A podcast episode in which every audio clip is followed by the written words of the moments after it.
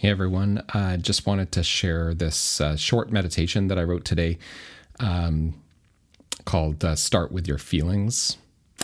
It's uh, basically okay to feel the way you're feeling. Um, so here we go. Here's this, uh, this short meditation on this.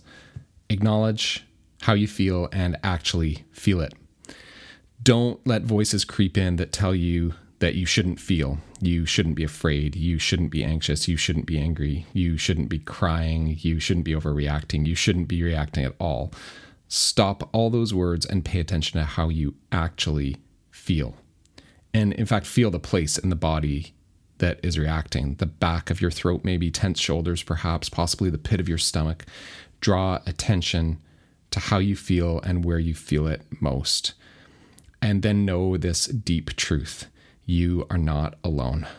You are not alone. You are not alone. There is one who loves you deeply and calls to you and says, Come to me, you who are weary and burdened, and I will give you rest. Focus on that call. It was Jesus who first spoke these words. Listen to them anew. Receive his friendship and companionship.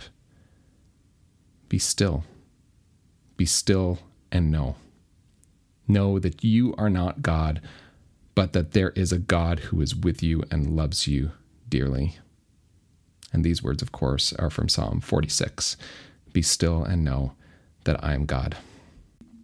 Thanks for listening today to this very short episode of Spirituality for Ordinary People. I know right now we are living through uh, some really uncertain times with the coronavirus. And I pray that wherever you are when you're hearing this, that you can find some encouragement uh, to continue in your life to receive the grace of God and the love that God has for you, and that you can also share that same uh, spirit of kindness and love uh, in loving your neighbor. Um, even though those are challenging.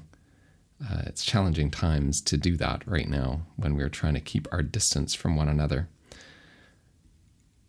But I encourage you to find ways to reach out to those people who uh, pop into your mind.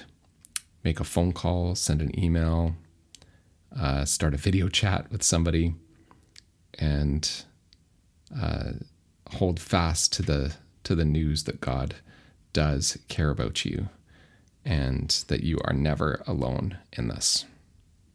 Take care.